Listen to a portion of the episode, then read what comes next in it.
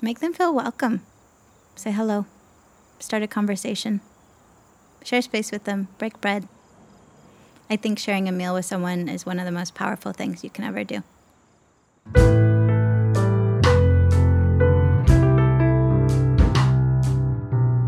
Welcome to Power of Place Stories of the Pacific Northwest. I'm Edward Krigsman.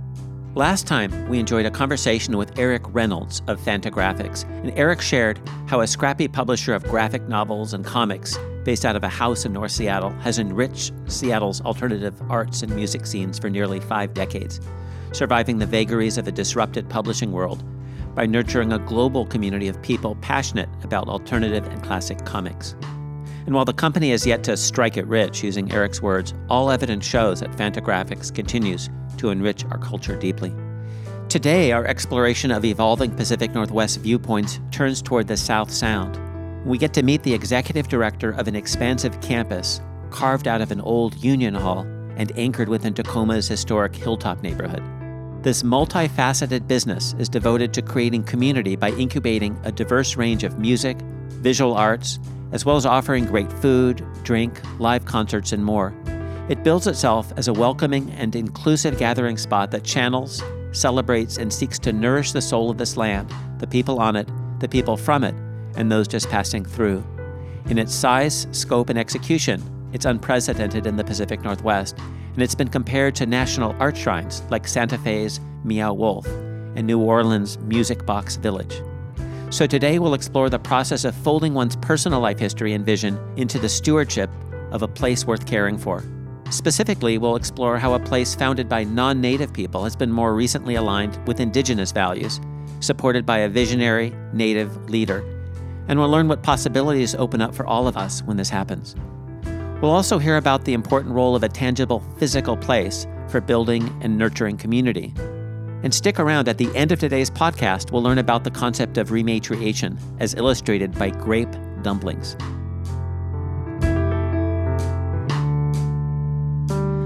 Let's drive around. So let's welcome our guest today, Lisa Fruichantie, a member of the Seminole Nation of Oklahoma and executive director of ALMA in Tacoma, Washington.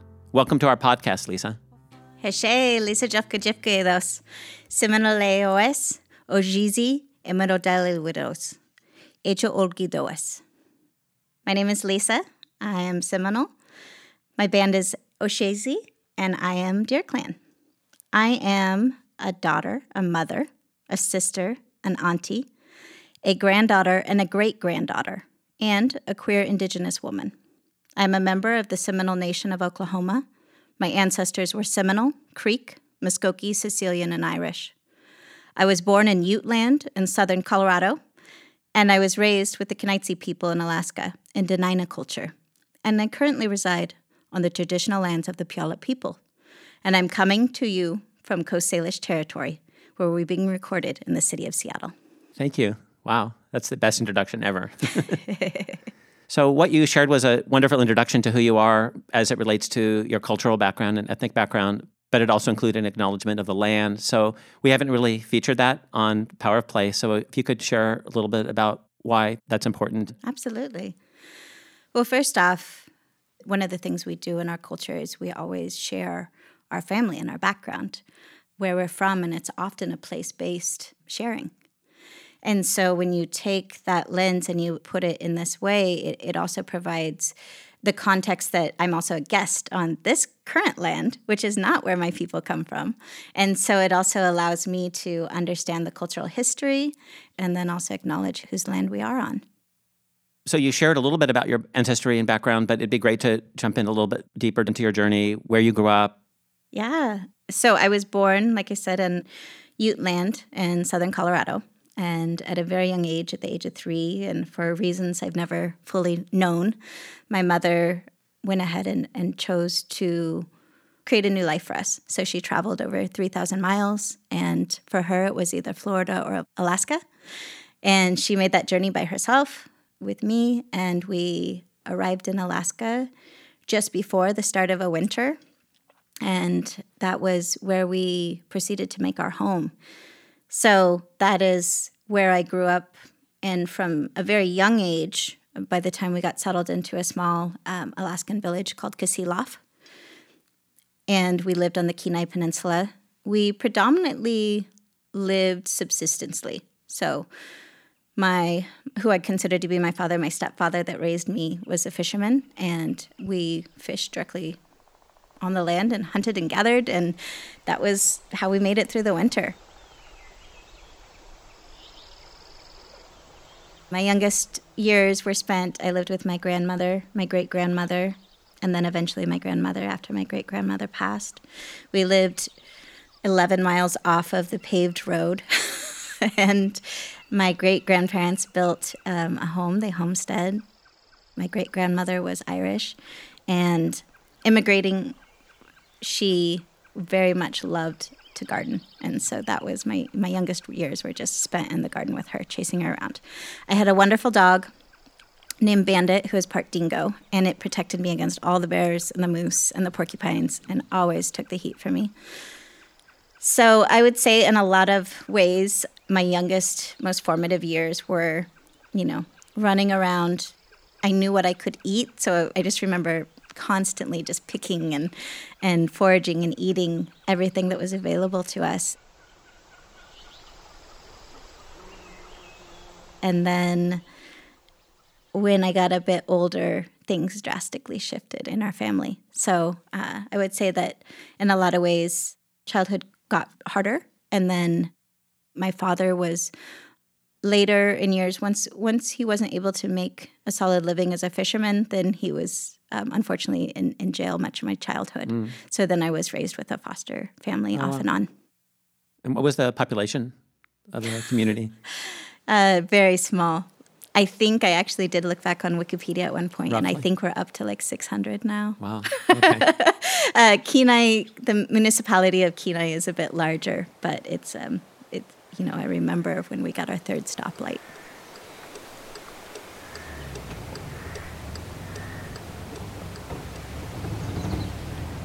As you approached your teenage years, from what I've read, you kind of had an interest in entrepreneurship and you started businesses and things. So I'd love to hear more about all those interests and how you made it all happen? So with my childhood, as I mentioned, you know, there were some certainly some rough home years. And so during those years, it was when the economic district development in the state of Alaska thought it would be a good idea to invite high schoolers to take business courses. And if we wrote a business plan that was a good model, then they would provide us, I believe it was $2,000 to start our first business. So I looked at any opportunity to either expand what I, you know, what my community had to offer or an opportunity to get out of my community. And out of all of the businesses that started at the same time I did, I, by the time we got to the very end of it, I was, I believe, the only brick and mortar building standing. And um, I think there were only four businesses that actually kind of survived their first year. And how old were you? 14. Wow. And what was the business? It was called Brand Washed, and it was um, a thrift store. And at that time, the grunge era was really poppin', and I happened to find this wonderful woman who happened to have ironed all of her kids' 70s clothes and put them up in, in some storage. And that became the start of my um, thrift store. And it was just very unique at the time so it was very successful and then i wanted to learn how to make candles. So i, I it was a candle shop and a thrift store. Wow and your customers were just community members? They were community members. Um, there was a coffee shop that had closed down next door and that coffee shop in particular was vacant but had been built to have a stage and have performances in there. And i used it as an opportunity on weekends, I would start running concerts. So I had different bands come through. And so I would say that that's really how I first started, specifically in events and community engagement. I, I had very little money, so I would have to go to McDonald's and to other places and ask them for sponsorship. Incredible.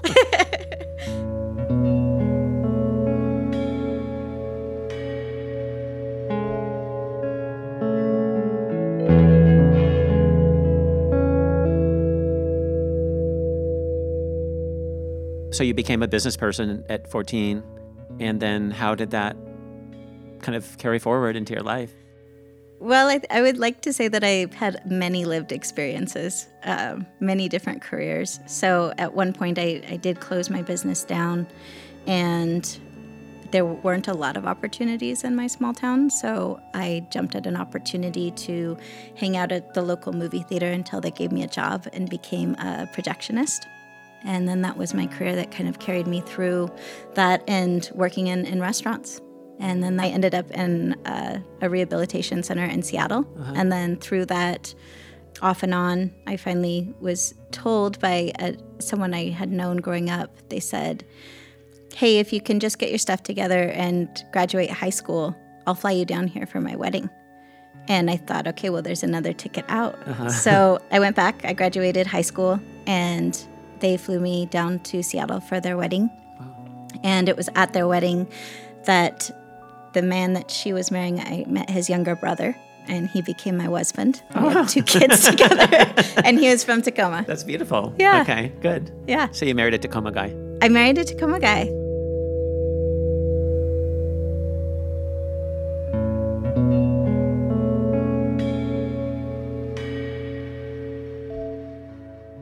I understand you kind of continued your interest in arts promotion, event planning yeah, Tacoma. Yeah. So besides raising a family. Well, I mean, that was a good part of it. So it was very much being around a large artist community, but not really being an artist myself in, in that way. And then I started picking up um, sewing again. It was there was a local secondhand store that was downtown Tacoma, and they said, "I always love the way you dress. Would you consider, you know, putting something together for an upcoming fashion show?" Wow. And I thought, well, sure, but that's a big ask. But I had learned sewing at a very young age because we were so limited on everything. So I had always known how to sew, and I picked up just trying to to go back to more of, of my heritage and learning Seminole patchwork design. So for many years, I just I started doing fashion, and then of course, when the economy took a dive in 2007, 2008, I went into costume design, and I had the privilege of working here in Seattle a lot with Zoe Scofield, Donald Byrd, a lot of other choreographers. And then eventually I ended up working from dance and, and to just doing more indigenous runway fashion. And so my last event was just before I took over leadership of ALMA at the Seattle Art Museum during the Jeffrey Gibson show. Wow. Yeah. Amazing. So, how did that lead to event organization and specifically getting involved with ALMA? It started underground. so after my divorce, I lived in an artist commune, which was in a warehouse that sits just a few blocks from where Alma does now. And so that period of time was when um, I was raising my my. I at that time only had two small children, and so we lived in this this artist commune, and we all worked predominantly in different service related fields. So Mondays were typically our only day off, and because we had an an artist commune, we did two things with that with that warehouse. One is I would throw like anywhere from hip hop or punk or any kind of shows on weekends that were underground in nature, and then every Monday we started having potlatch. So that was a way for me to bridge my community, and so um, I ran a potluck out of my house for 15 years. Wow. that, that, existed right up till the pandemic. So that's really where I started bridging into events. And through that, was eventually asked to work for the city of Tacoma. And I'd started running a lot of um, city events. And, and then I worked for many years um, for a company called Northwest Stage. And with that, we worked predominantly more in political events and through um, union organization and had even worked like the carpenters union events or um, obama when he toured the first and the second time i was one of the lead on the advance team for each of his stops here in seattle. So that really gave me a more well-rounded education in putting on events and i for many years ran a festival called the urban art festival in tacoma which never was in the same location twice and it really became my knack of finding like the diamond in the rough right? in terms of like talent? Or, yeah, talent, but also um, specifically place. Mm. Um, I remember when I put on an event underneath the 21st Street Bridge in Tacoma, and it took a, lot of work to get that event there. But then so many people said, wow, what a great location. We would have never thought of putting on a festival Wow. here. And her bridge. And, and now every weekend you see um, some kind of performance or something happening to this day down there. What was it about the 21st Avenue Bridge that made it intriguing to you? It gets more and more difficult to try to find space to host outdoor civic events. And often it's because you have to look for different things from like how level is the ground, how accessible is it, does it have power, will it have water, how hard will it be to to lay out vendors. It just depends on what you're trying to create as well. And I was always trying to create a lot of different offerings.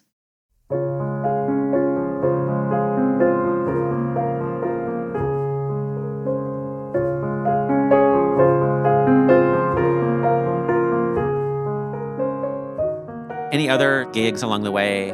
Um, I worked as a social worker and events coordinator for the Rainbow Center, which is a LGBTQIA resource center in Tacoma. And for many years, I developed and was the lead organizer for Tacoma Pride Festival. Wow. And so, with that event, you know, was able to see it blossom and grow to where now we see, you know, upwards of 60,000 people, which is pretty good Incredible. for, for Tacoma. And then with that, when I left that organization, I was listening to a podcast actually about neon and the history of neon art. And with that, that became my inspiration for uh, a local organization that I knew that needed a fundraiser at the time, which was called Spaceworks. And so I put together this event called Neon, and part of it was in just Spaceworks' mission when it had launched was called From Vacancy to Vitality because so much of Tacoma had been boarded up and empty at that time. And originally, the Tacoma Dome was going to be covered in neon glass, and um, a lot of, especially blue collar workers at the time, thought that it was just a disgrace to put that much money towards art at a time when they definitely needed to be recognized for their contribution and their work as well. But with that, what was unfortunate is Tacoma used to have a lot of neon glass, like signage Really? all over, um, and it became illegal to even put up neon. Wow. To this day, I believe it's still on the books. And they even had a no neon campaign for many years as well. It was a sign of decadence almost. that- or is- Absolutely. I think that's really what it was. Um, and, you know, and neon actually changed over the years. You know, when it first, the history of it, like if you look at when it first came out, it was very classy and then it became very seedy in the 70s. So, um, yeah, just people look at neon in a little different way. But, anyways, I had put on this event called Neon and I had heard rumors that some people I knew had just purchased the Carpenters Union Hall. And so I was able to, prior to Alma's being renovated, I was able to put on seven different events inside that space. Oh, wow. And Neon was one of them. Okay. And what was the space like at the time? Probably set up as a union you talk hall, about from probably vacancy to office- office- vitality, right? Yeah. So the Carpenters Union Hall was um, pretty much abandoned from its purpose. It had been, you know, when the Tacoma Dome was being built, all the Brotherhood was basically out of there.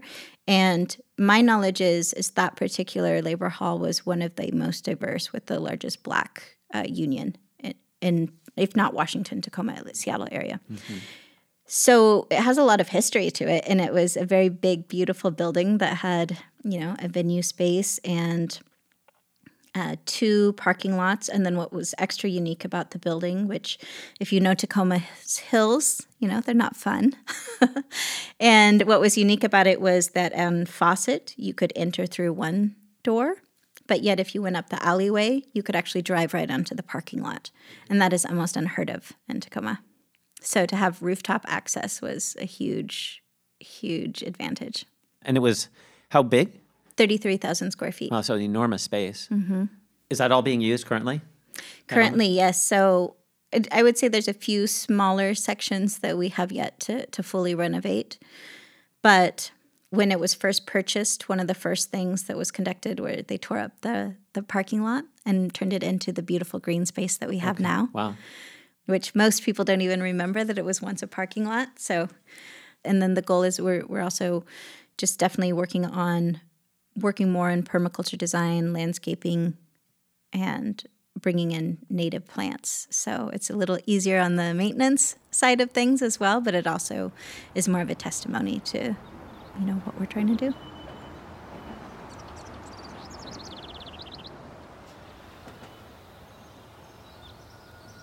And then you mentioned that it was your friends that purchased it. You heard. So who are your friends? And can you just share Yeah. with, a little about the sort of the founder's vision and absolutely what you noticed?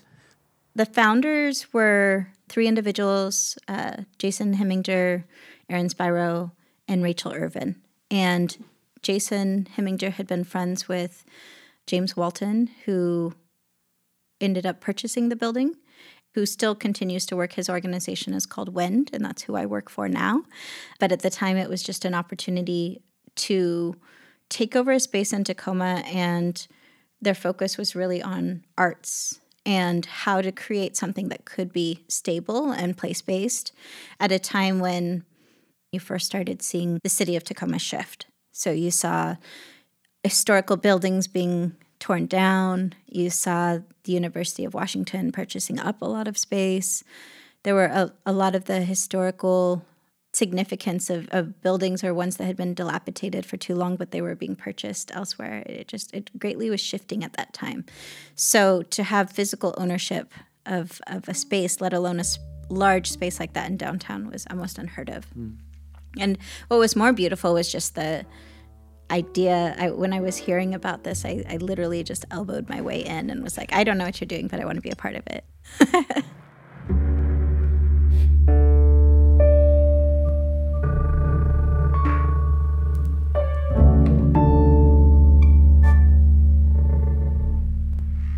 What's with the taxidermy bear? That was like the standout when I toured through there. Yeah. So what's what's that story? Okay. So Tacoma does have a long history with circus. and Jack the Bear was actually orphaned at a young age and lived in what was then the Tacoma Hotel. Tacoma Hotel, if you know, has burnt down twice and no longer exists. Okay. But Jack the Bear was the resident bear. And he was typically in a cage, but he really loved beer. And so on Sundays, they would let him, you know, he'd have his chain and his collar on, but they would let him go up to the, the bar and get a, a beer.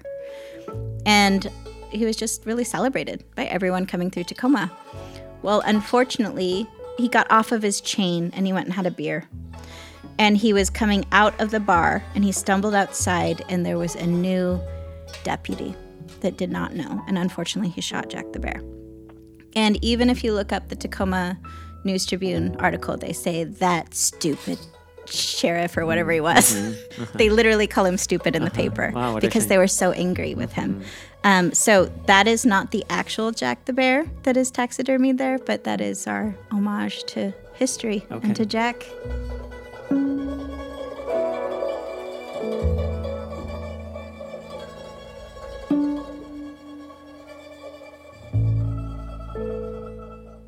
So walk us through Alma, kind of the conception, the space planning, the flow and function, all the different rooms and what purposes they serve. So, first off, Alma is a place for music, art, food, and culture. Everything within the architecture of our building is significant and means something. Some of it is is a direct nod to the the carpenters themselves and the laborers that were in that space before us. So when you walk into the venue, you will see wood everywhere, and that is just a direct, you know, kind of like little love letter to their work. So when you first enter into the space, we try to use color and the color application in order to really invite people into our various offerings. So if you see yellow, it means cafe. If you see pink, it means lounge, so on and so forth. And with that, you enter, we have a cafe that's open nine to four. We have a lounge that opens at four and is open till midnight. And in fact, our patio is also open until midnight. And then we have a concert venue. It's a 500 person concert venue that we typically we are really fortunate we can use it for for markets and exercise classes and all kinds of things and then of course we also have traditional concerts and fundraisers. We have a great outdoor patio space. It is uh, both covered and uncovered uh, green space and uh, lounging areas. And then we have a recording studio inside the building, which is phenomenal. We can also track live directly from the recording studio to the stage. And then we have a rooftop space. So the rooftop space right now is predominantly used for daytime parties and events and concerts. For the music piece, then tell us a little bit about the ebb and flow of musicians and musicianship and recordings and so forth. That what are some highlights? Well, I'm really excited. One of the things that we just started during the pandemic was a similar to the Tiny Desk series that happens here in Seattle. Um, we started a recording called Tempo. So we've been bringing in different musicians into our recording studio and recording video with them and just doing a couple songs. So we're very excited for that. We've been recording through the entire pandemic and we're just now launching that. Okay, and then how would our listeners tune in to listen? You can go directly to our website um, and then also to our YouTube channel. Yeah, just Alma Tacoma. Okay, awesome.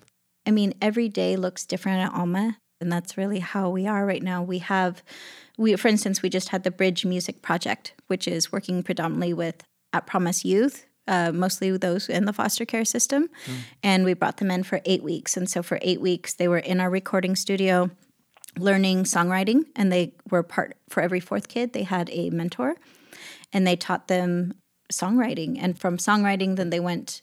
They were able to record their song live inside the studio, hear themselves play back in another week, and on the very final week, we had them up on our stage to perform live. Wow! And that was phenomenal. And then what's really beautiful is you saw these kids who were like not really sure about their access to the space, but by the end of that eighth week, those kids run the building. Like oh. that is their building now. Oh, wow. And then for a couple of them, they've even come back and recorded additional songs. So Wonderful. I've been oh. really impressed. So, so that's one example. Um, we just recorded another podcast that is um, based on a, an art sculpture that bridges the the Puyallup and Nisqually tribes and their history with the um, Dickman Mill, and then any given day, you can go from something like that to um, the punk rock flea market or the native art market that we just had.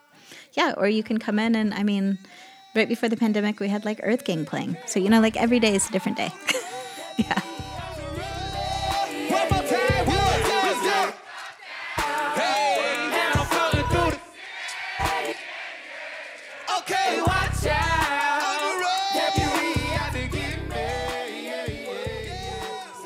So, just to shift away for a moment here, because it's sort of overwhelming, the complexity and all this art and creativity and food, is I always ask our guests to share a place in the Pacific Northwest that matters to them and wondered if you could. Yeah. The number one place for me is the beach in, in Alaska that I grew up on. Mm. So, the Kenai Beach. It's a very expansive, sandy beach. And growing up, it looks very different than it does now. Um, the banks of the what come off of the Cook Inlet uh, stop short, and then it, it just sharply juts down into this beautiful sandy beach where there's a lot of seagrass, and um, I don't think I've ever seen it anywhere else but beach peas. So beach peas, they they look like lupin, but you can actually eat them. And then the beach is very warm and sandy, and you can see all of the mountain range in the in the far ground from it and that area is all tundra, but it, you're on the what they call the Arctic Ring of Fire, and it's because all of the mountains surrounding you are all volcanoes. Wow! So growing up, it was the place in the summertime where you would go and you'd you'd always spend time on the beach. It was warm. You'd have your bonfires and everything there, fishing, and then in the wintertime, the snow would get and the ice would get so compact that it would be as tall as the ceiling in this room, and you could even like kind of ice pick your way to the top and jump from little iceberg to little iceberg.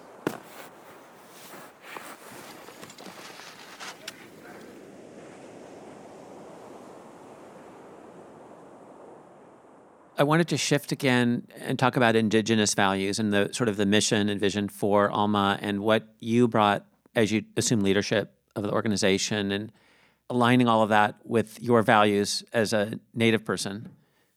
Well, I'll start in saying that I was really honored to. I was first named interim before I, you know, applied for my job and got vetted.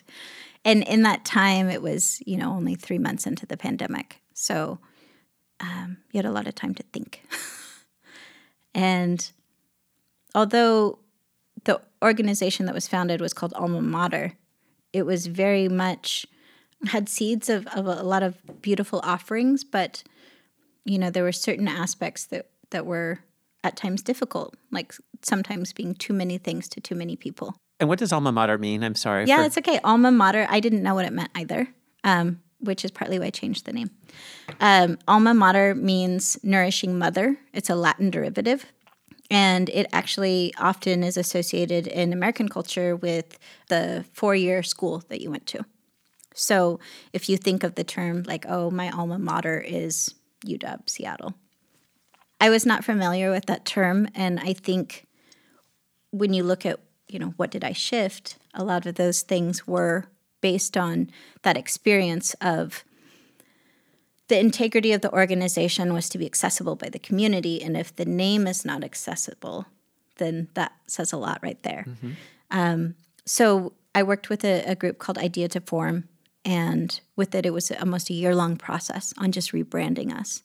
And one of the things that I did was at one point just decided, you know, we explored a lot of other renaming, but Alma was the one that sat the most with me because Alma means soul.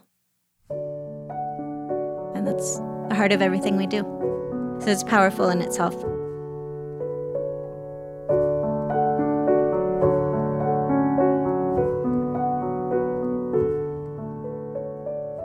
Lot of the other things that I focused on one is that we needed a period of rest. Alma, prior to the pandemic, had been open seven days a week, it never closed. And if you think about it from a just on a, a basic facilities level, when are you ever gonna, you know, get out the weed whacker and really go to town on something or bring out the pressure washer and you know just from that standpoint um, it was very difficult to maintain alma all the time so the very first thing i did was ensure that we were never open seven days a week again mm. so it just created a little more reciprocity with our work week okay.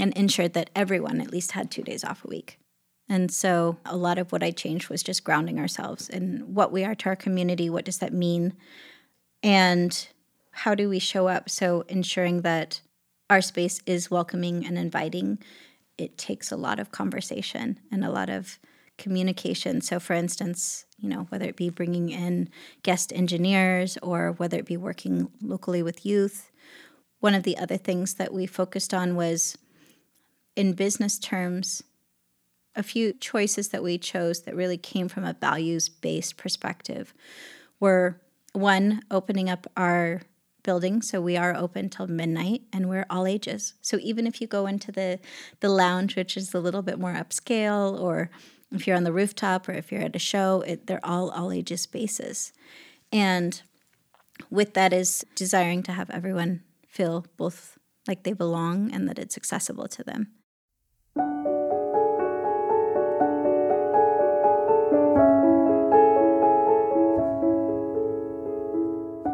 Wanted to ask you about rematriation, kind of the concept. So, on your website, your core values for Alma are accessibility, belonging, creative expression, rematriation, and sustainability. And probably for most of our listeners, myself, most of those I know what they mean, but rematriation is a newer term. So, can you unpack that a little bit for our listeners? Absolutely.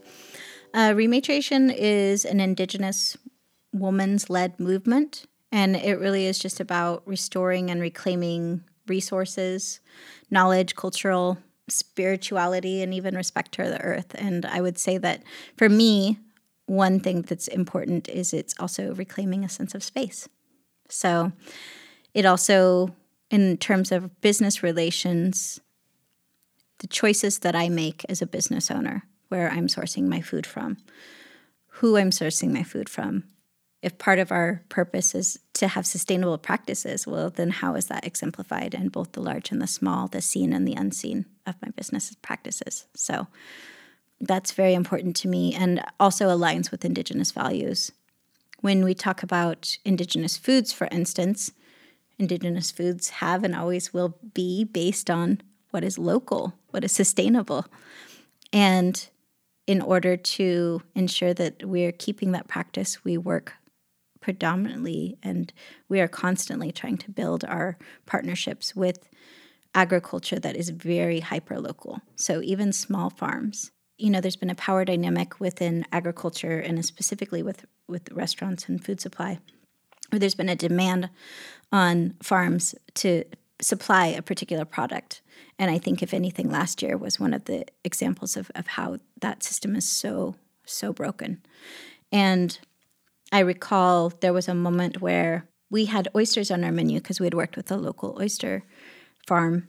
And then the heat wave happened, and we had 110 degree weather in Tacoma, which had even melted an art project that was sitting outside. But yet we had customers that were still coming in and demanding oysters and were upset when we didn't have them.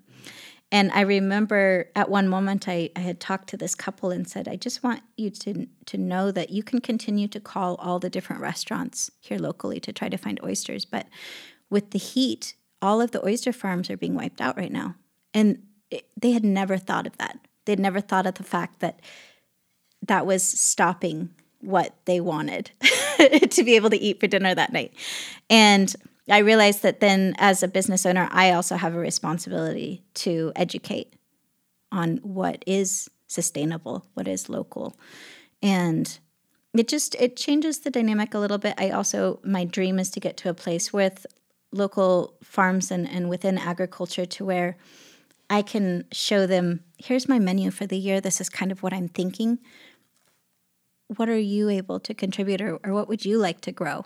Because I don't need to dictate what kinds of greens are in my salad or what is like, I really need them to tell me what's available. I can fluctuate, I can change my menu at any time, but it's only going to be based on what, what can be grown and what can be available based on our, our current climate.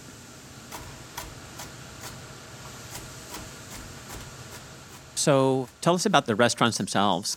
Yeah, we have one kitchen now. Um, prior to the pandemic, we had two, and I mean that as in we had one physical space, but we had two chefs with different different styles of cooking. Um, we have simplified, and so we have just Alma Kitchen now. And the food that we create is seasonal. It shifts every equinox and solstice, and we just keep it local, fresh, yeah. uh, indigenous fusion, and the kitchen is where the food is all coming from, but then we offer it outdoors in the patio. We offered it inside the cafe, which looks more like a, a more brunch breakfast menu, and then we also offer it in our lounge. Okay, and then what are grape dumplings? and how does that does that is that factor into this? Yeah, absolutely. So I'm really excited that one of the things that we started to work on during the pandemic was bringing in guest chefs, and we wanted to be able to highlight a lot of different indigenous cultures and different indigenous chefs that are out there. But we knew that our kitchen had never done that before, so we decided to start with me. so we're going to, for our fall menu, I'm going to get to share a family recipe, which are grape dumplings. And grape dumplings are more specific to the southeastern tribes people. They were originated from possum grapes, and possum grapes were similar to Concord grapes. And have you ever had fry bread? Of okay. course, yeah. So it, you, it's a similar type of process as, except for you're taking grapes and you're creating a deduction, and with that reduction, then you are using that juice in with the flour mixture to make like a very soft, supple dough, like a dumpling or like fry bread. And then with it, you boil it directly back into the grape reduction, and you can serve it either sweet over ice cream or anything like that. That's how my kids like it. Or you can serve it savory, like the way that my mother did. And when it's served savory, my favorite dish growing up was my mother would take acorn squash and have it. And then after she baked it with a little bit of, of, butter and brown sugar, she'd fill it with like wild rice and whatever vegetables you had in your pantry and maybe some, um, you know, ground meat of some sort and then with grape dumplings over the top of it. It's a very unique but very, very delicious and very nourishing dish.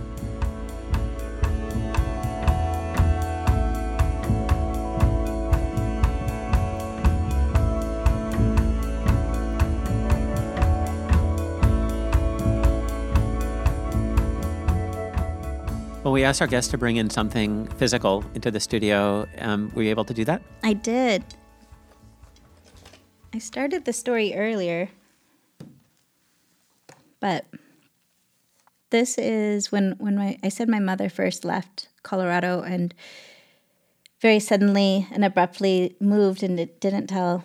Um, really fled actually to Alaska with me as a young child.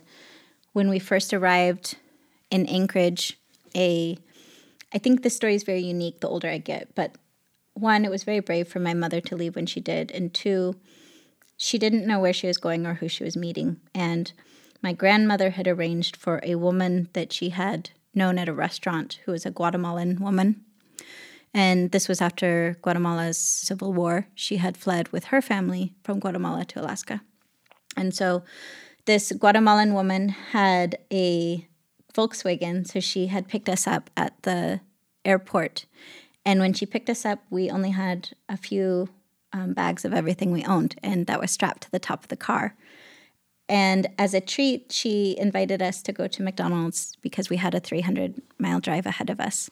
And for the last leg of our journey, we went inside, and while we ate, someone broke the ropes off the top of the car and stole everything that we had, with the exception of one bag. And that one bag had, you know, as a, a small girl, I had no toys, and I, we had just lost all our clothes, and it was about to be winter in Alaska. So this family took us in, and this was the single toy that was in one of the bags that my mother had packed on top of that car. Mm. And so this was literally the only thing from my childhood that I still have. And it plays, it's a little radio, and it plays um, somewhere over the rainbow. That's beautiful. But yeah, and yeah. then this was uh, because the woman um, had predominantly sons she i had to wear the son's clothes and so she gave me this belt to be able to hold my pants up. And so this this has a lot of meaning for me. And then um, yeah i'm just very very glad to still own it. And then the older i get the more i think about how this woman could see the journey that my mother was on based on her own.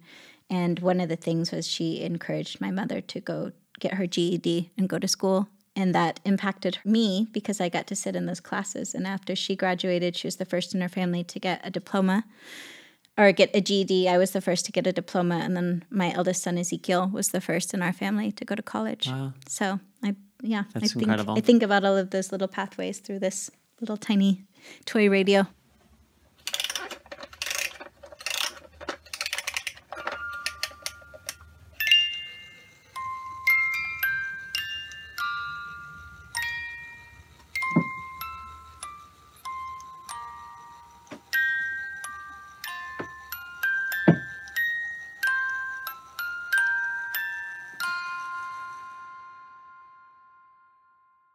You've attracted people into all kinds of places, you know, from under bridges to this, you know, incredibly vast and beautiful arts venue. So, are there any core learnings that you have about what it takes to attract people into a place and make them want to stick around and come back? Make them feel welcome. Say hello. Start a conversation. Share space with them. Break bread. I think sharing a meal with someone is one of the most powerful things you can ever do and it well, bridges us together. Thank you so much for showing up here and accepting my invitation to join us today. Thank you.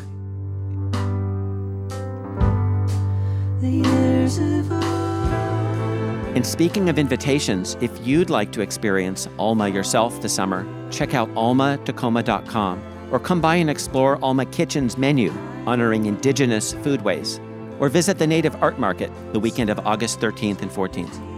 Join us next time when our guest will be Stephanie Lyle, director of Gig Harbor's Harbor History Museum, together with the museum's shipwright, Riley Hall. And why does the museum employ a shipwright? To chronicle the importance of shipbuilding over the years to that community.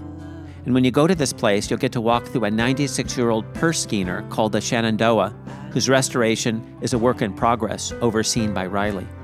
You also get to see the first production model of the Thunderbird, a small boat and a classic of mid century design by local Pacific Northwest yacht designer Ben Seaborn. It was created after a local lumber business association challenged boat designers and boat builders to create a vessel comprised entirely of plywood, and that was back in 1957. But I'm getting ahead of myself. This and other stories of Gig Harbor's boat building culture must wait for our next episode.